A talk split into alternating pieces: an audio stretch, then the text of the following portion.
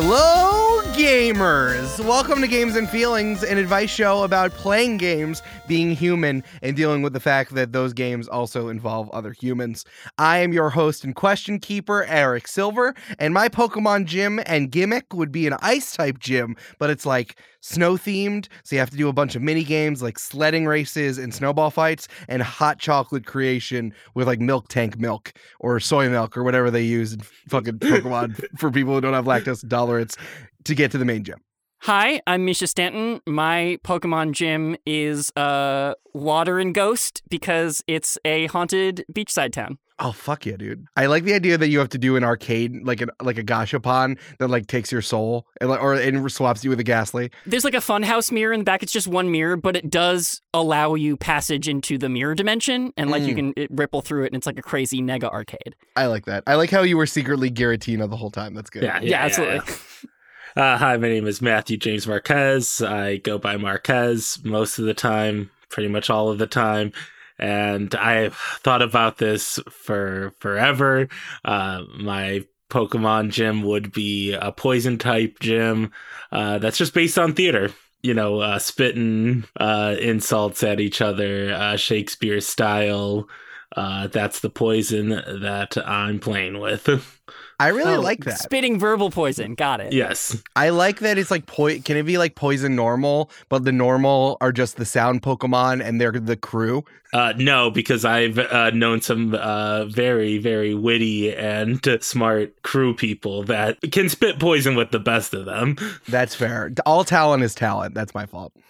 Make sound type its own Pokemon type. Oh, yes, of course. That would be nice. But then normal would just be like a cat and Mr. Mime. So I feel like they have to keep it. This is a very hot take. Normal should just be a Pokemon that doesn't have any types. Mm, Like like clear. There should be no type, and like that's what like Scratch and all of those moves are. They're just like they don't have one. Again, what is fighting type except a normal type that is trained a bit? No, that's good. I also like the idea because it comes from Arceus that like normal is like there's a godliness, like uh, there's a clericness of being normal that even though it's basic or you know like the absence of of color is whites, something like that. Sure, type purity, if you will. Don't let the Pokemon hegemony define your existence. It's not my fault. There's like a pope in Pokemon that they made a Je- that it was a Jesus creation myth. I didn't do that. I'm just responding to what exists. Well, I personally blame you, Eric. That's right. No, noted Jewish gamesman Eric Silver cre- creates G- uh, Christian creation myth in Pokemon. That's me. Uh, this is exactly what I wanted from having you two on. Thank you so much for joining Games and Feelings. We're going to give some really good advice. Both of you are very, very knowledgeable in the specific things that you do. And I would love to go to our first questions and FAQs, not frequently asked questions. You can't find this in the Prima guide. You got to go to the interviews that have been translated. And you don't know how good the translation is. So maybe if they reference a hippopotamus, it's not really a hippopotamus, it's a mistranslation. Uh, I just need to check with the sources. and the source leads back to the GameFAQs uh, message boards. Yeah, yeah, it was actually one of you doing a message board. Yeah, uh, Marquez, I would love to start with you, uh, Matthew James Marquez. Did I remember? Was that your your correct middle name? that is correct, yeah. Okay, I got it. Uh, Marquez Tiberius uh, Marquez. Yep. I nailed it the second time. I know you from the wonderful show Tabletop Potluck, currently on a hiatus, but uh, you and the merry band of gamers would learn a new tabletop RPG game and then play that on an actual play podcast, like that's on wax for people to hear you start a new game, which truly makes me break out in sweat. How do you pick up new games and feel confident enough that you like can play it well enough that it deserves to go on wax and you're letting other people hear it?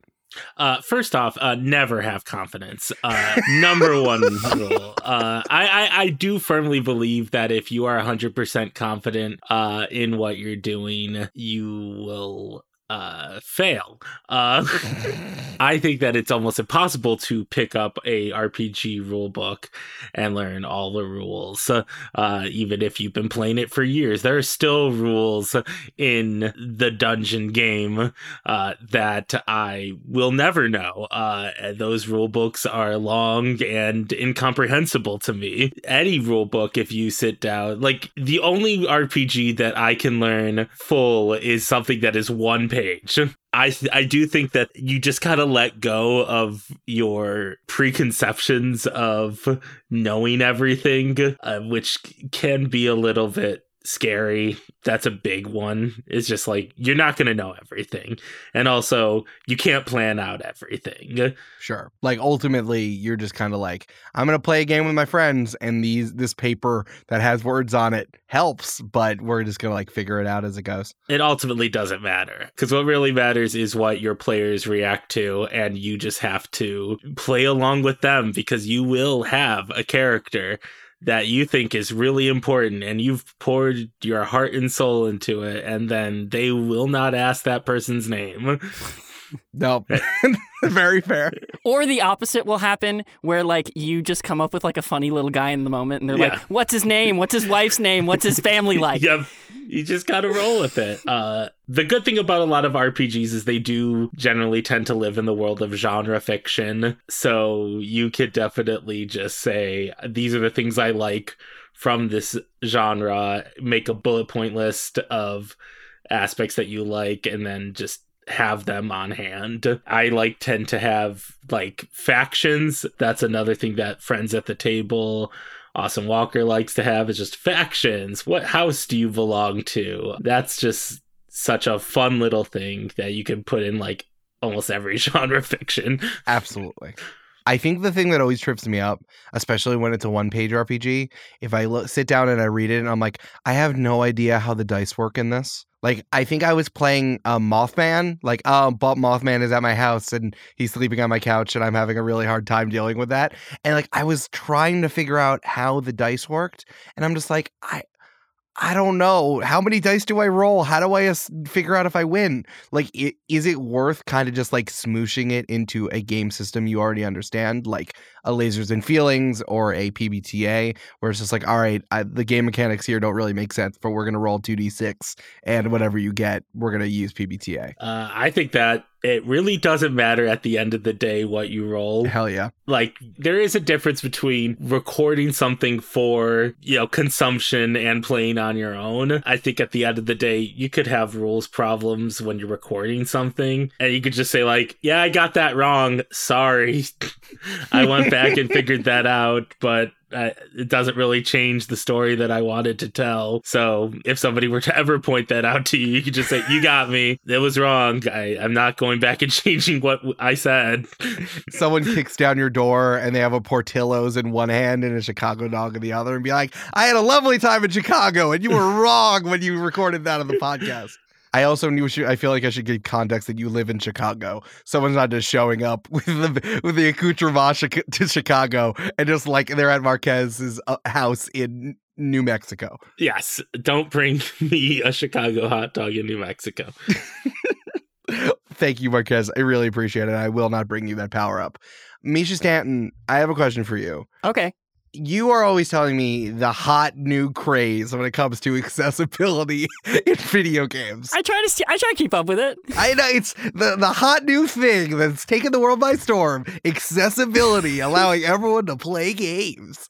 Um, I feel like I just want a platform for you to talk about the thing. Maybe if you've seen around what's what's your hot take about accessibility right now? My hot take about accessibility right now is uh, how much I dislike get good culture. Yes. That if if somebody plays a game and is like, "Hey, I'm having a really hard time like physically making my hands move fast enough that I can successfully play this game," and its rabid fan base is like, "Well, your hands just suck and you can't play this game." And that's bad and I don't like that. I think that narratives that are important to our culture as we have all collectively decided that video games are and tabletop games are like all like it's 2022 we all pretty much agree games important part of culture. And so to take that like part of the cultural conversation and put it behind a door of like you have to be uh, able-bodied and smart enough and like all of these things just to participate in the conversation in the first place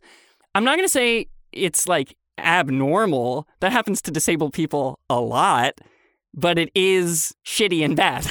fair, very fair. So like this has come up a lot because uh, a lot of my friends are playing Elden Ring, and uh, that is a game for a, variety of reasons and a genre of game for a variety of reasons. I feel like I uh, have a hard time participating in. I have hand joints that are bad. I have like a low tolerance for frustration due to my neurodivergencies. It's just like not a game that I have ever felt was trying to ever meet me halfway or like a genre. I this is to say, uh, all of my friends are talking about Elden Ring. What I'm talking about is Bloodborne, but in my brain they're the same game. True. I mean, I know fair. they're not. I mean, they're they almost are though. Uh, they're the same game. Okay, great, good. I feel better. But for a counterexample, uh, Eric, you and several of my other friends also uh, finally got me to play Control four years late. And like the one thing you probably could have said to me to get me to play Control sooner is, "Hey, did you know you can go into the settings and turn off dying? Like no matter how many times people shoot you versus you shoot them, like you'll just continue to progress and you won't get level reset if that's a thing you want to do. If you just want to experience the story of Control, which is very cool." And I would have been like, "Whoa, uh, let me go turn that on immediately." And that's exactly what happened. And sure, I get hit, and I try to get hit as little as possible because that's like part of the fun of playing it. But also, just because I get really, really stressed out in shooters and like that compounds, like I'll get shot and I'll, I'll start freaking out, and then I'll get shot more, and I'll freak out more, and all of a sudden I'm dead. And I like lose my directional awareness, which is also very important in shooters. To have control be like, hey, when that happens, you don't have to reset your progress or lose anything, is nice, is good, Yeah. and lets me just like experience the actual story without getting tripped up or stressed out. Yeah. We're just like some dudes who aren't that good at video games and don't want you to be yelled at on the internet. So I appreciate like we're seeing the various ways of how being accessible is good for all people for very for the, Yeah. all the various reasons they have, not just like baby shit. If you want to like take that further, like my partner Erin has cerebral palsy and she uh, doesn't have control over her left hand, so like gripping a controller just to play any game is a thing she has to contend with. I know that there are um, adaptive controllers and APIs for adaptive controllers that like cross platforms. Like for example, I think you can use the Xbox adaptive controller system with a Nintendo Switch, and there's like a Steam map for it. So I know that there are those options, and there that that in particular is pretty accessible. And I'm following you know development and software development of it as it gets more and more into the hands of disabled people who can actually modify it for their own needs. But then there's also uh, uh, what's a good example? We played God of War 2018 together, where I was kind of the hands and the the dexterity of it. But that was a game, especially that one, because it's all supposed to be like a one shot. You know, it's like the camera is continuous. It's very immersive for an RPG. And so she felt like she could stay in it, and she was really uh, doing a lot of the problem solving. I don't really know that there's like a concrete thing that made that more accessible versus other things, but in a very abstract way, that narrative was more accessible than a game that like puts those kind of things behind a wall. I definitely agree with that. And I think that people, maybe in the conversation that we have about our game's art, because obviously that's good because we're looking at it and we care about it and we want it to be an artistic medium that people are putting time and effort into. It also needs to be fun. Yeah. Like, that's the thing about the things we are going to talk about on this show. It is an activity you do to have fun. And uh, gating that be- behind the type of fun that I think people are supposed to have is, is really kind of whack. And pro- a lot of the problems that people are bumping into when we talk about the questions we have on the show. That also comes down to like the psychographic of the type of gamer you are. Oh, fuck yeah, dude. There is a certain type of person who plays games and has fun by proving that they're better than other people at that game. And that's not just a competitive game like Magic the Gathering where you're playing a physical person. Like that can be a single player game. like Yeah. and that mindset um sucks and I don't make friends with those people. Listen, if you add accessibility options to your games, you don't have to use them. Yeah. like th- there's an entire section of the speedrun website where you type in exactly what your modifications to the game are and how you're completing it. Like it doesn't invalidate people who don't use those things being good at the game. Like you're not worse at the game because someone else gets to play it. It's almost like the things that we say in other spaces when we talk about this are also applicable to games. Just because it exists doesn't mean it doesn't ruin your shit. Just don't use it. You don't need to do the thing that other people need. That's how I view gender. Good. That's fair. All right, you two want to answer some uh some advice questions? Yes. yes. Okay. I have a question here uh, that's from Isabella. Uh, but because I am the question keeper, I reserve the right to give you a silly advice column type name. Uh, so this is from Run Pacifist Run. How to do an evil slash mean run in choice games and not feel like a human failure. Now, I want to say first and foremost, we do not feel that way for you. I understand you're putting that out there and that is an experience you're having. None of us here feel like you're a failure just because you like kicked a chicken in Fable 2. just so you know. No, I I think that there is a kind of game, and by kind of game I mean Undertale, Right. Where where the game tells you don't hurt people or you're a bad person, which is a great lesson to take with you in real life. And Undertale was important in that way because it was really the the heaviest handed version of that question being posed to players of video games in a modern context. But like the reason that there is content in Undertale for if you don't do a pacifist run means that that's a valid way to play the game. Yes. Like, if the game didn't want you to hurt someone, it wouldn't let you. Games are closed systems. The fact that there are options means that there's content to explore. And as a content consumer, you are allowed and within your rights to explore that content. I do dislike when games slap you on the hand and go, "Look at you! You did this when you don't have a choice." Oh, you mean The Last of Us 2? Yeah. Which is the literal entire embodiment of that entire goddamn game is look at how you killed people. I can't believe you did that. There's actually a prime example of this. Uh, again, with my partner Erin, uh, another game we bought to play together in that way was Shadow of the Colossus remastered for PS4, and we played the first Colossus, and Erin said, "No, I hate this." She saw that Titan fall with that dramatic music and that beautiful Sad. cinematography, and was like, "No, I hate this. I don't want to play this anymore. Turn it off, please." And I said, "Congratulations, you beat Shadow of the Colossus. Good job." Yeah. yes, Yeah. valid, valid reaction. Literally the only way to win that game. Yes.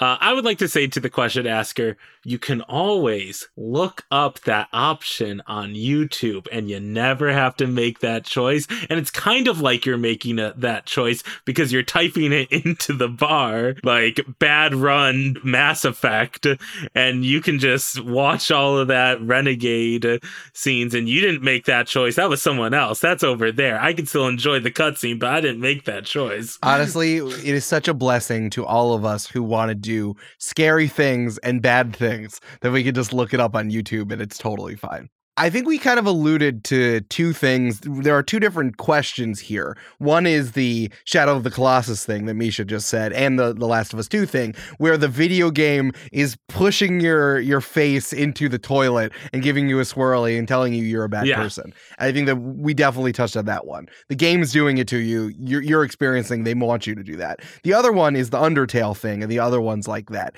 is where a group of people who love the game are telling you you're a bad person for choosing a choice. I think Yeah. that peer pressure element and and being able to like say that freely without having a bunch of uh sans undertales get in your menchies, which I don't know if it happens anymore, but definitely happened only a few years ago. Like what do you do when the per- when the group of people who love the game are telling you you're right or you're wrong? Touch grass. Yeah. Honestly, like unfortunately the answer is to like close Twitter and Tumblr and go back to enjoying the game you're playing. yeah. Cuz again, like games like Undertale, games where they do truly give you the option and it's the fan base telling you that there's only one way to play it. Like the fan base is wrong. Yeah. There's multiple ways to play it as evidenced by the fact that the people who made the game programmed in more than one way to play it. Like that's the same kind of people who will like completely stop talking to you after being friends with you from like childhood because you said a thing that they disagree with about Steven Universe.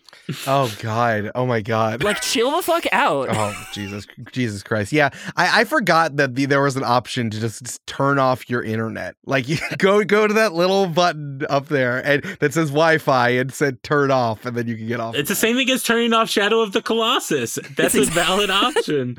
I love Erin. Erin speed ran Shadow of the Colossus. She beat Shadow of the Colossus in eight minutes. It's incredible. Any percent speed run. Any percent morality speed run. Turn off video game. any percent, eight percent, and then we turned it off. Yep. um, I I don't want to belittle the fact that like okay, yes, that does involve like cutting yourself off from community, But like, Sure. those people suck and find a better community. Yeah, yeah. No, that's fair. I think that is fair. Like, you know, you don't have to take that shit. I realize that extracting yourself from that is bad, but like, you should not internalize that. That is an external factor putting on you. And if someone is doing that, you could be like, hey, can you not tell me I'm a bad person because I hurt Sans Undertale? I think that that's, wor- that's worthwhile thing to say to another person if they are making you feel bad. I say that to people all the time. The exact sentence. I, uh, Marquez, you're at your job and you pick up the phone and being like, stop telling me I feel I'm bad because of Sans Undertale. then you put it down. I heard Sans Undertale all the time. Listen, he's he's already bones. He can take it.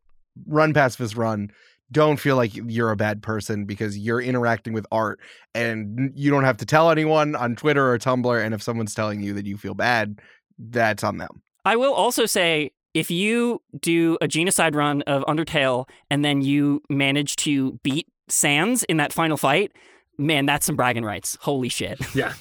i'm trying to think are there any other games that i'm that we're not thinking of that like really make you feel bad about this stuff Oh, uh, yeah. Spec Ops: The Line. oh that's a good one Yeah, yeah, you you just kind of like d- do a d- war crime, and then they're like, "How do you feel about doing this war crime that you pressed A to commit?" And it's like, I don't feel bad. I bad. feel like I wasted 60 bucks. Yeah, i think that one's important though because if you're willingly buying like a us army shooter oh yeah, it's meta eh, important, but like, It, it's important that a thing sponsored by the US military said the quiet part out loud, but I did Yes. already spend the money on this game from my paycheck. Right. I also think that if you are feeling bad about this, you might not be the target audience that needs to be explicitly told about that that you're doing a bad job. It sounds like you have emotions that are accessible to people who are making art and game and are pushing at it. So I think you're fine. Good job having feelings. like, uh, like, what if you played an entire RPG, uh, where like Dungeons and Dragons, and your DM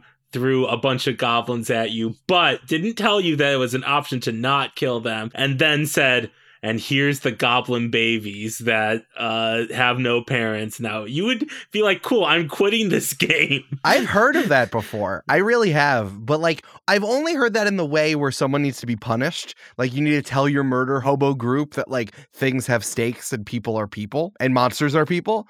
Like I've never heard someone do that from the jump and being like, "Whoa, I already knew that people were people. You don't have to lay it on thick in my in my fun time." Like you didn't have Yeah. to do that. Like I've always told my players, like this town has laws, and if you commit murder, things will happen to you. the kind of person who needs that in their TTRPG experience, the kind of person who spends the first five levels being a murder hobo, generally getting into chaos, picking the chaotic choice, even if it hurts bystanders without thought to them, the kind of person who needs the session where you go, look at these goblin wife and children, I feel like is the same kind of person who would learn that lesson and go, oh, killing NPCs is wrong. Play Undertale for a pacifist run and then shame people who don't on the internet That's fair. There's like a linear progression through like one thing where you like you got the first point but now you have to like get the second point you know what i mean like Yeah. you're still going It's all about given expectations. Does the game give you the choice to do this? Does the GM tell you that you have an option here? Like, you can't punish people. Like, what if at the end of Bioshock you were punished for the plot twist of Bioshock? You're not punished for it. They're not like, wow, look at you. You were just being weak. It was like, no, uh, Andrew Ryan is um uh, wrong and a bad guy.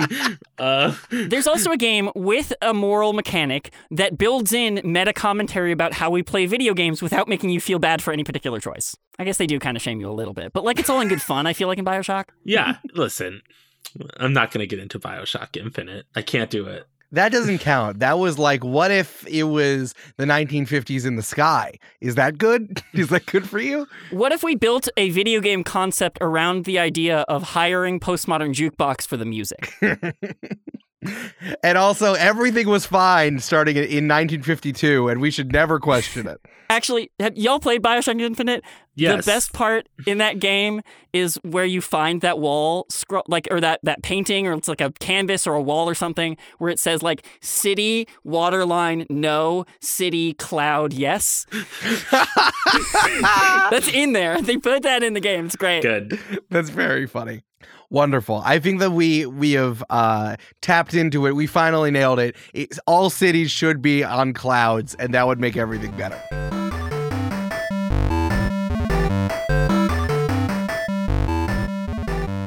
This is the snack break. You know how you call time on everyone to get chips and go pee? It's like that, but for games and feelings, the podcast. Thank you to everyone who's been listening and sharing the show. It has been wild to start a podcast in the year of our Lord 2022, but it's been a lot of fun. And thank you for everyone who's been reaching out. Please tell us if you're liking the show.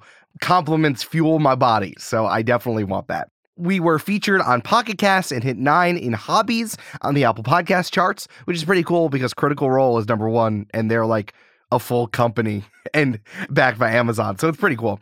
The best way to grow the show is to share it with a friend. So share this episode with someone who loves games, advice, jokes, or interesting guests, any and everything in between. We will also eventually have ads here because this is the mid-roll slash snack break. So our first ad is for our Patreon, patreon.com slash games and feelings. Here is the big goal. Once we get 100 patrons, we'll go weekly. That is our ultimate goal. We really want the show to go weekly, but we need some support from all of you. But that's not all. At $5 a month, you get a feed of bonus questions, more games and feelings audio for you, where we dig into classic advice columns and see if we can solve their problems from a gamer perspective.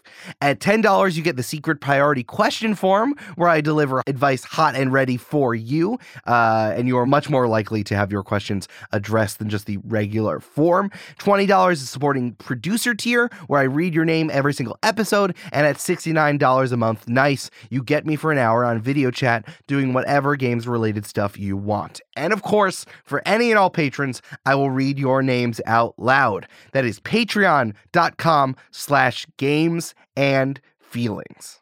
And now, back to the games. Do you, want you all want another question? Yes. Yes, please. Okay. Here's a good question from two people who spend a lot of time thinking about tabletop RPGs. This is from Bra Bra, but I'm going to come up with a different name and call them the store bought is fine.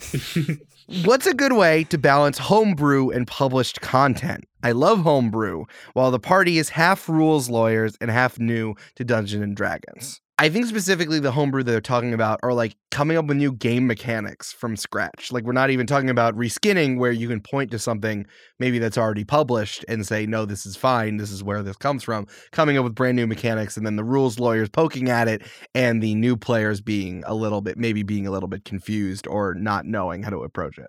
I want to be in your game first off. uh, I I think that that sounds like a lot of fun. Uh, as for dealing with that, I I have done this before, uh, where I have brought in a homebrew, uh, like little mini game, and uh, it was met with skepticism and confusion. The goal should be, hey guys, let me just try this. If it doesn't work, like that's fine. But I, I really think that this was a cool, interesting thing. Like I, I hate giving the same answer that I gave last time, but it's about given expectations that you present to your players. Like uh rules lawyers just reach them ahead of the pass and just be like, listen, I know that this might be clunky, but I want to figure out what in this works so I can readjust it. And instead of waiting for them to knock at all of the things that you didn't do right, to ask them for feedback so that you can, you know, fix it or readjust it and say like you're going to actually be my helper and like get a, get ahead of them on that. Just be like this is your job but please don't be mean but be nice. Yeah. It's about setting expectations. It's about communication like being upfront about when and on what you would like feedback. Yeah that's the kind of thing be like hey i'm going to homebrew a thing and the you know rules lawyers you like poking at it but please don't intentionally try to break it and have a bad time because we have new players i also i'll also say like i homebrew a lot but i always tell newbies that i'm doing it Yes. even if this is their first and only game of d&d where like if i never told them they would think this was part of the game Mhm. Sure. uh, I'll be like, hey, this is actually a thing I've made up, just so you know, if you ever try to go play another game, this is a thing that's only here, just so that they have proper expectations for future games. And maybe that's me being nicer to their future DMs than I necessarily need to be, but I'm a nice person. You're welcome. um, yeah, I like, you know, homebrew is game design, and a, an iterative feedback process is integral to game design. That's how that's how QA works. That's how games get better.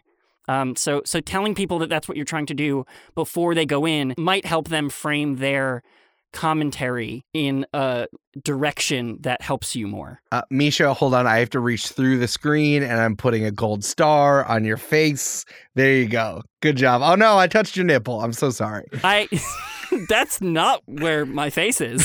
I mean, I I was having a hard time getting through the screen. I'm not as dexterous on the other side. I'm not against it, but you need to check your aim, pal. I'm working on it. I, these powers are new for me. My uh, electro telecommunication. Also, uh, Dungeons and Dragons released a whole system and then had to rework the Ranger class. So what? what? Have they even reworked the Ranger class? Like it that's the weird thing about actually published Dungeons and Dragons is that like they just publish a bunch of shit that doesn't like negate the old stuff. It's like use this, I guess. I don't know if you wanna. If you feel like using this one today, you can. So the newer editions of the Player's Handbook have a different Ranger than the original ones because they had to fix it because it wasn't balanced enough. Oh, I didn't even know that. That's impressive. But it's not the full it's not the fully reworked one. It's just like balanced, right? It's no, it's the one that they reworked. Oh, okay. Yeah. Cuz that's exact that's explicitly and they don't talk about that obviously because they don't want to admit they're wrong ever. But like it's very funny. Let's see we're talking about the way that they consider race in monsters. The only thing that they did when they put it in uh, Tasha's bowl of magic which I swirled up together I love that book. Uh, Tasha's bowl of soup. yeah. Delicious. is that they're like, yeah, if you don't want to use race essentialist stats, don't, I guess. They- It's, they very much put it in the hands of the player, which I think is kind of irresponsible. But I think that it does then says you can do whatever you want at the table and it's your choice. But and, and that's a, to me that's a cop out because that's all rules for RPGs. So Yeah, that's always been true since the first edition.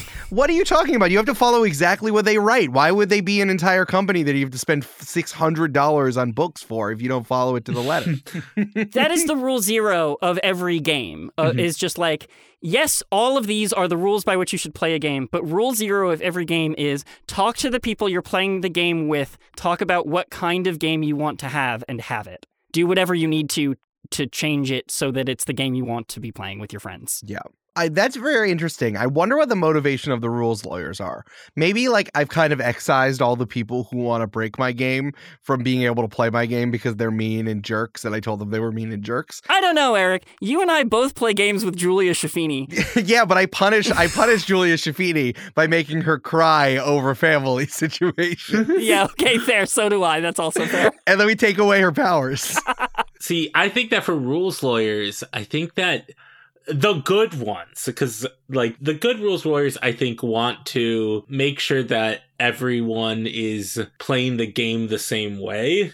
mm-hmm. I'm just thinking of like what I hate is rolling stats in Dungeons and Dragons because sometimes someone will get like, well, I've got three 17s, and then I'll go, well, I've got 115 like and 112 and like three tens and well that's just inherently going to keep my character back I 100% agree with you on this. I always use standard. yeah and so like a bad rules lawyer will say well that's how we decided to do it so that's you know and it's in the rule book but it's like i don't know there's something about the rule book that it gives you so many options to do something different so how is there a right answer No. That's just like a real lawyer. It's like, yes, you have the written letter of the law, but it's open to interpretation by all sides depending on what everybody wants out of the situation. and what You if know? the law is wrong Yeah, and what if the law should is wrong and should be changed? That's also a thing we do. Like Abria Iyengar on Dimension 20 the 7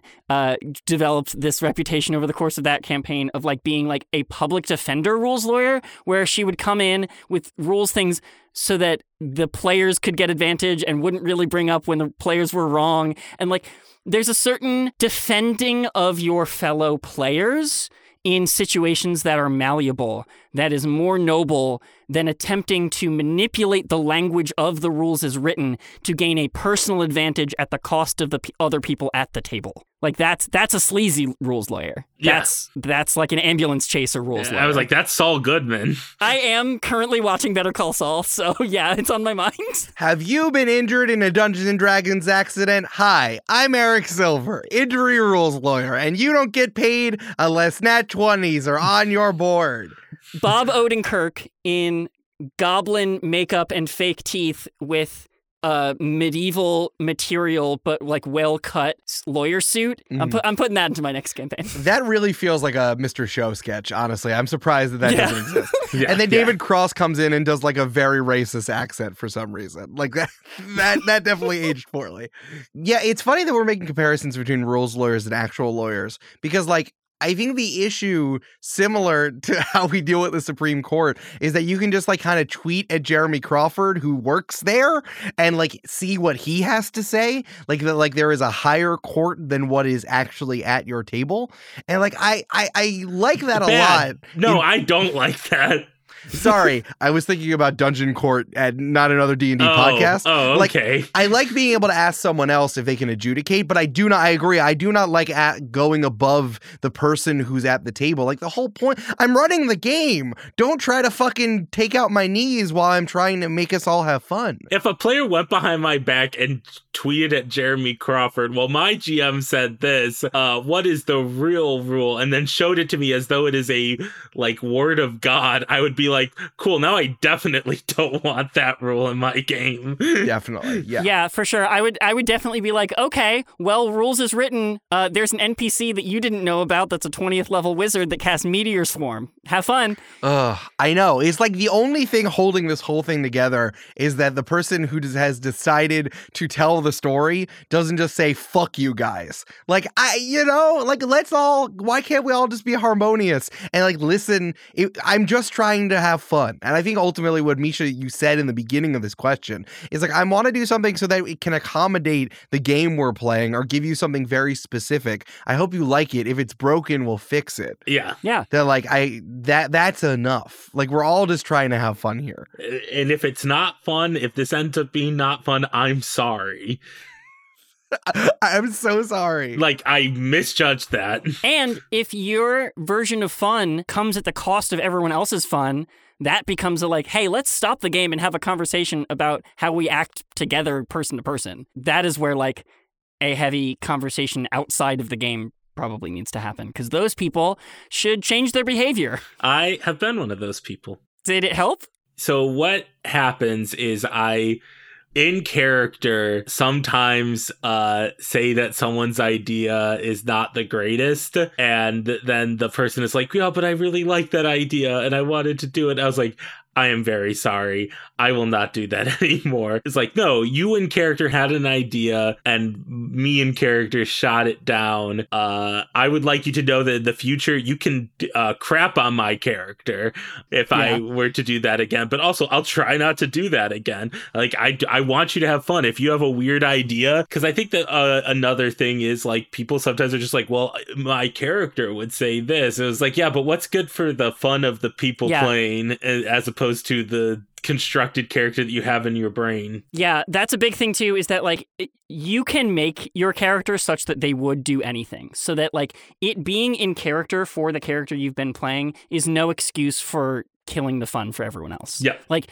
you don't get character development at the cost of the game not being fun. Yes. Nothing is funnier to me, and I wish people did this more on actual play recorded stuff, but I, I wish I could do this more off of it. Is is me saying my character hates this, but the player loves this. That sentence that. is so perfect that it's enough for you to say you just need to give me a reason to go along with this, and I will say I will make the imaginary man I'm controlling say yes. You know, Yeah. this is also Yeah. I, I think about the times that someone plays like a knight or a paladin, someone like a very or Batman for that matter, with like a very hard no code fun. of ethics. But like no, you you try to make it happen and be like, I want you to happen, but you need to give me something that will make that will give me some excuse. So it's like, well, you're blindfolded for the rest of the session. I'm like, perfect, thank you.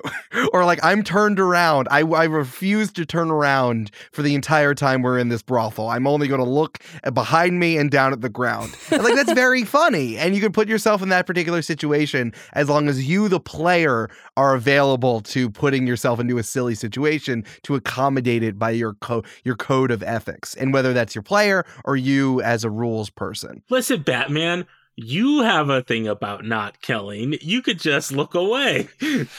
Batman walks away as Deadpool says, All righty, friends. Uh, something though that I am very happy about this. We've already said the point is to have fun to so many questions we've done so far. Is it going to be a repetitive thing? This is why I love this show and I want this show to continue. Is that you know how most advice shows are just talk to your friend, talk to your mother, Yeah. talk to the bride. It's the same thing as we're just trying to have fun here. Is is ultimately the the response to a lot of these questions. Well, the reason we've elevated games in our cultural discourse is because fun has become a very important building block of our society. I mean, on the darkest end of that, it's like capitalism has come up with a way to distract you from the dystopia it's creating around you, and that's important industry. But like on the other positive end, like having fun in the face of a world that tells you just to be a cog in a machine and not feel things is radical. Mhm. Having fun is a precious resource. Exactly. Yeah. It's one of the 12 resources that we have in this world, but it's the one that I actually understand and I know how to trade for different for sheep for wheat for fun.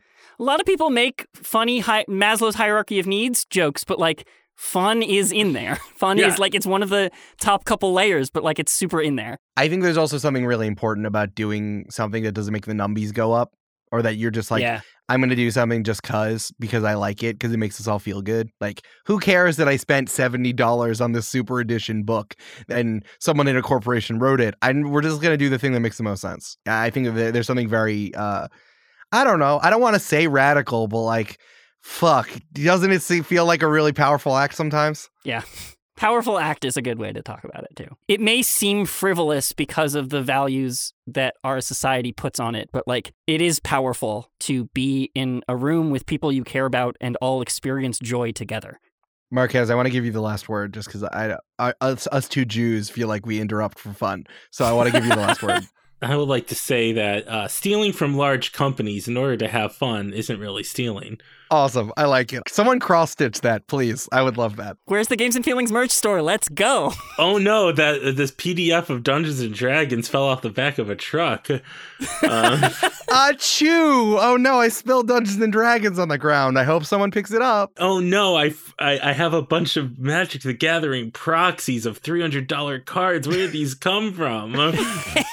I'm just dropping them everywhere. My, I'm so, my hands, they're so slippery. Somebody I've been playing Magic the Gathering with recently has a proxy smothering tithe that's just Bernie Sanders. I'm once again asking. Good, good, great. good. Speaking of fun, I would like to go to our final segment queries from the internet. Net, net. That's just what Mischa and I are. We're queries from. Hey, Hey-o. oh, hey, oh. All right, queers in the internet. Sometimes we take a question from Quora. Sometimes we look into the Yahoo Answers archive uh, or somewhere else on the internet to give us a response for our in- very impressive advice givers here. Um, I have something for my new favorite Twitter account called Depths of Wikipedia.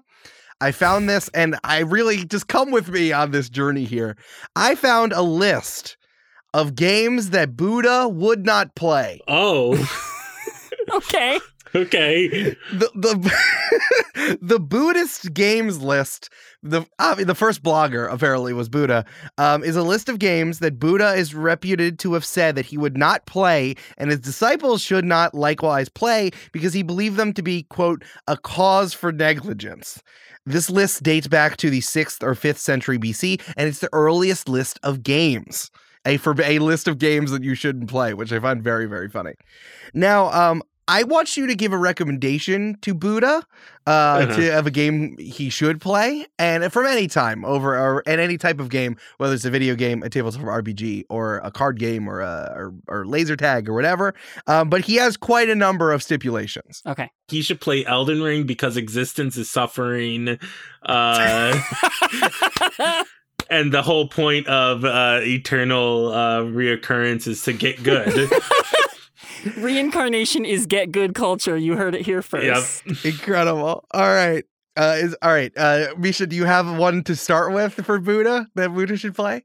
I think that Buddha should play Rocket League because existence is suffering and Yeah. get good. Yeah. Awesome, perfect. I love that you come to Buddha and you're like, Buddha, here's a different philosophy. The thing you're coming up with, it doesn't matter. This stuff doesn't matter. It's fine. All right. Uh, There are 16 here. I'll try to whip through them, uh, and I hope that you enjoy them. Uh, the first thing Buddha says not to do is play games on boards with eight or 10 rows. Oh my. Okay. Wait, but is nine okay? Apparently, nine is okay. It seems like there were a lot of dice games that had this number of rows, or a, a kind of like precursor to chess that uh, they were playing at the time and in the area that was specifically like this.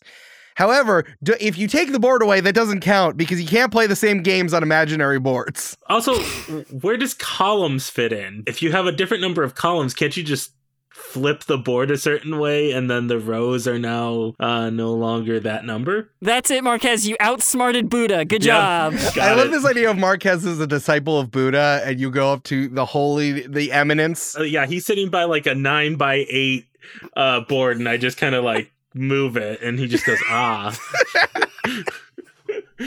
Mar- that's Marquez the Wise. You don't know that disciple of Buddha? I love that Yeah. guy. Um, all right. Number three is games of marking diagrams on the floor that so a player can only walk in certain places. It seems like this was referring to a version of hopscotch that they were playing. At the Oh, time. Yeah, okay. I was gonna say no hopscotch. no hopscotch. Uh, I'm I'm in favor of this rule. No. Um, there, there's another game that where players either remove pieces of a pile or add pieces to it, uh, and with the loser being the one who causes the heap to shake. That's anti-Semitic. No dreidel. no dreidel, no pickup sticks, no jacks is what it No seems like. Jenga. No Jenga. No Jenga. Uh, all games of throwing dice are out. No dice. Uh, here's a very specific one, which I don't know what this game is. Dipping the hand with the fingers stretched out into lac, red dye, or flower water, and striking the wet hand on the ground or on the wall, and calling out, "What shall it be?" and f- showing the form required: elephants, horses, etc. That is so much more specific than the other ones. That's not a game. it seems like some sort of charades, right? Buddha says no hand turkeys. No, because you're not you're not guessing what the other person made. You're just kind of like in art interpretation. He's asking you not to interpret art that you put on the wall. So so like, but does that mean like no shadow puppetry? Yeah, I assumed it was something like shadow puppetry and charades were the two that came to mind of some Yeah. sort of thing like that. I'm gonna Um, put my hand in red paint and slap it against the wall and ask you uh, if it's a bear or something. No, Marquez, you have to say, "What shall it be?" what shall it be? what shall it be? um, all ball games are out. No balls. You can't blow through a toy pipe made of leaves. That's bullshit. I didn't know that was a game, but apparently it is. I guess it says it's nature. I don't know. I don't know these rules.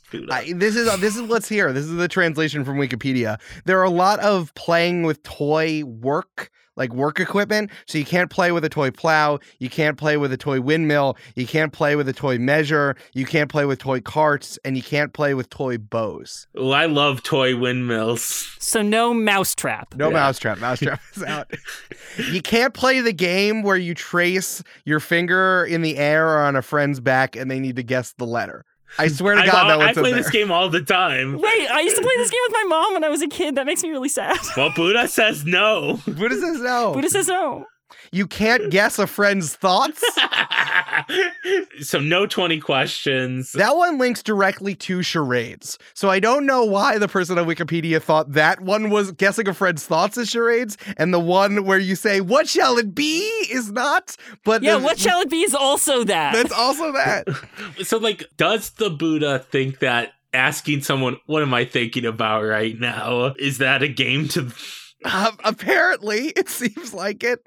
And finally, the last one's actually pretty good. And I could see why this was added to the bottom. It's like the Buddha's like, all right, 15. And then some people did some whack shit and he had to add it to the bottom. The last one is imitating deformities. Oh and I'm like, yeah, yeah. real. Great. good good Buddha. Yeah. That one's the best one. You could see that like everyone was like, all right, we can't play with a ball. And then they did something really, really rude. And Buddha's like, stop, fucking stop that. I'm putting it on the list. I'm putting it on the games list. And you know what? I'm putting no ball games on the list because of that.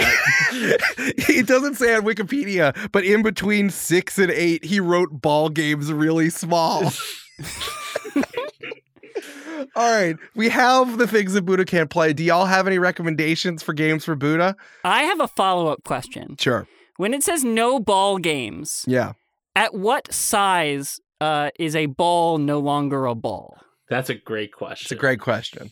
Because yeah, this this is this is how I DM is where I say, "What are you thinking?" to an obscure Yeah. Yeah. question someone asks me. So I believe that Chinese checkers actually fulfills all, which is not a Chinese game. So Buddha not knowing about it, it's actually a German game. I looked this up recently. Um, Chinese checkers does not have a board that has eight or ten rows. Mhm. Um, it doesn't make you guess people's thoughts. You don't have to walk in a place on a ground. The only thing is, do marbles count as balls?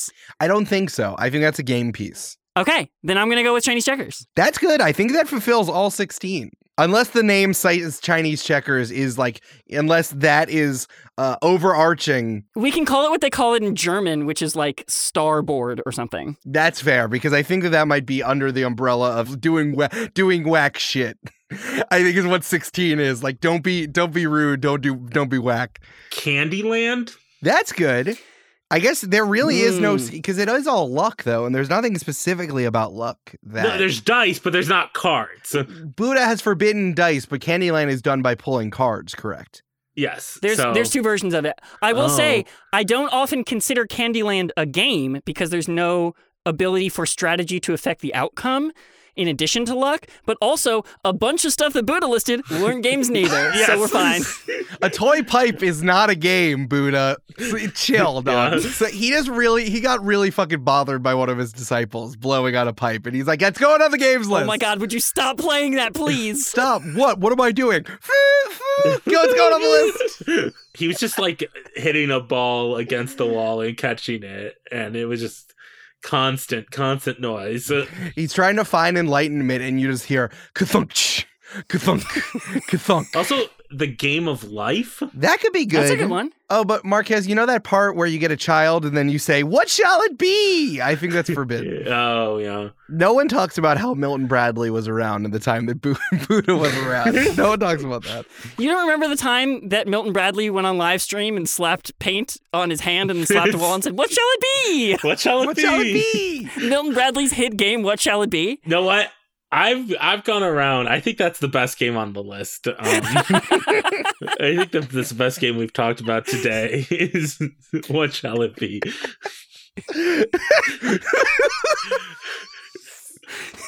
it's the fact. It's the fact that he had to list three different Specific. liquids. Yeah, he had to list three different liquids, being like, "Oh, but what if we use water flour instead of red dye?" Buddha won't can't, can't get mad at me. But you can play with other color dyes though. That's very true.